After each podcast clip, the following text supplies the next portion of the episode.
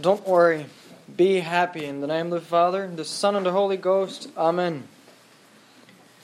Ladies, I ask you, would a good mother ever be depressed, sad, at the thought that soon she will give birth to a beautiful baby, fruit of our womb, gift from God our Creator? Even while considering the pains and suffering of a previous delivery, maybe, which mother would be saddened at the thought of this upcoming new birth, this new gift of a beautiful but so fragile little creature. Oh, how wonderful the gift of life, which she tells herself despite all other obstacles. Gentlemen, I ask you now would a man worthy of that name feel discouraged, depressed, would lose confidence, be disheartened on the battlefield while the cry of victory resounds all over him. Which man, seeing the atrocity of the war, his beloved friend resting in an eternal rest right next to him, but again with the sound of victory resounding in his ear and the promise of a lasting peace already given to him. If I use these quiet, dramatic examples, it is not to simply just be dramatic and catch your attention, but because these are the sentiments the liturgy is expressing in today's holy writing. Let's just consider the epistle for today. I reserve the gospel for the two feasts of my dear patron saint, St. John the Baptist, June 24th and August 29th.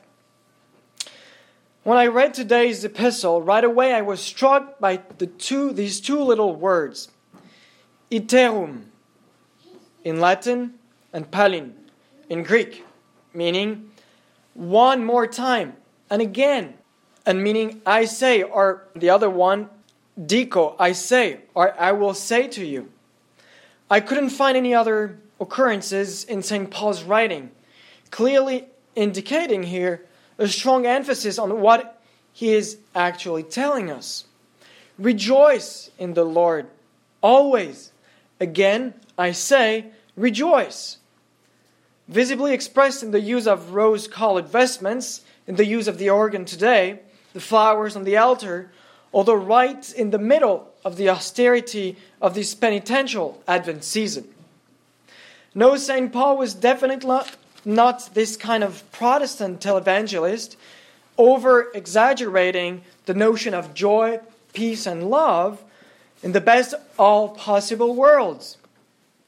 Remember that at that time, when writing to the Philippians, he was in prison in Rome. This emphasis by the greatest of all apostles leads me to consider with you the psychological and spiritual reality of this state, well known from our contemporaries anxiety. Anxiety is born from the fact that a soul tries to free herself from an evil, either natural or external, such as old age, illness, contempt, earthly worries, like financial worries, social worries, or even moral, when worried about the weight of our sins, imperfections, same bad habits, same temptations. Thinking that this good, which the soul is in quest for, was depending on her, on her own efforts, and not on the will of God giving and taking away as he wishes. Anxiety as opposed to true joy, true peace of mind and of soul. And St. Francis de Sales, great physician of souls, has dedicated a chapter in his introduction to the devout life to that particular aspect of anxiety.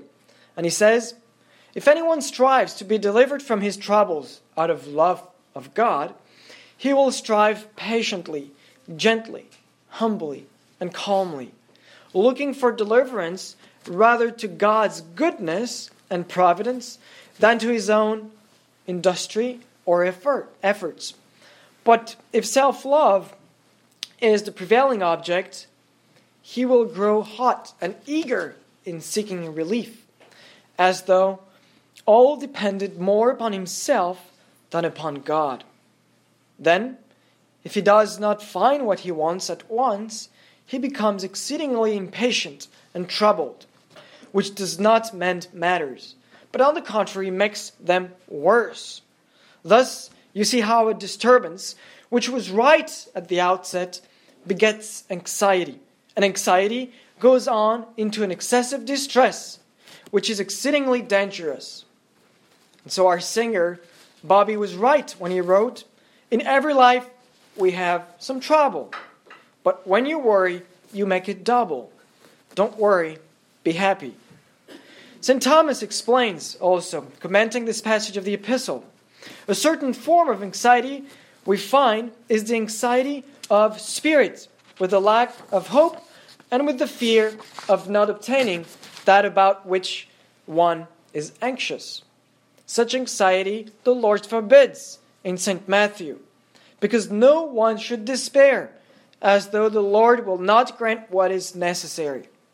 But in place of anxiety, we should have recourse to God. Cast all your anxieties on Him, for He cares about you.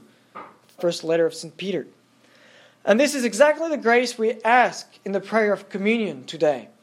Say to those who are frightened, Be strong, fear not. Here is our God. He comes to save us. The mystery of the Nativity, of the Incarnation, is the perfect proof of that attitude of confidence and trust in God, despite the inconveniences of a fallen nature and despite the ingratitude of men. Consider for a minute how anxious Mary could have been at the sight of such a poor consideration from men, and such an incredibly humiliating circumstance in which she had to give birth to the King of Kings, to a God made man. How anxious and worried St. Joseph could have been as well. But always the same answer to the divine plan given by this holy family My soul magnifies the Lord, my spirit has found joy in God, who is my Savior, because he has looked graciously upon the loneliness of his handmaid. Only a week and a half before the beautiful night in which the promise of our redemption has been fulfilled through the incarnate Word. But still, it is not too late to take again good resolutions, to rekindle our now maybe lukewarm fervor, and to prepare our maybe small, maybe broken, but certainly humble, sincere gift for baby Jesus, the gift of our life and of our own will. Let us put aside all worry, all anxiety, at least for the few days before Christmas, casting away from our homes this knotted devil, devil of the feast, wandering here and there to see how he could ruin the party.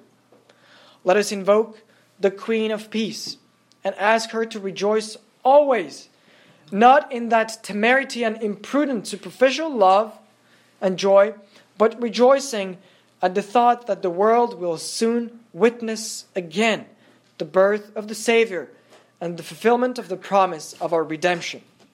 Rejoice in the Lord always. Again, I say, rejoice. In the name of the Father, the Son, and the Holy Ghost. Amen.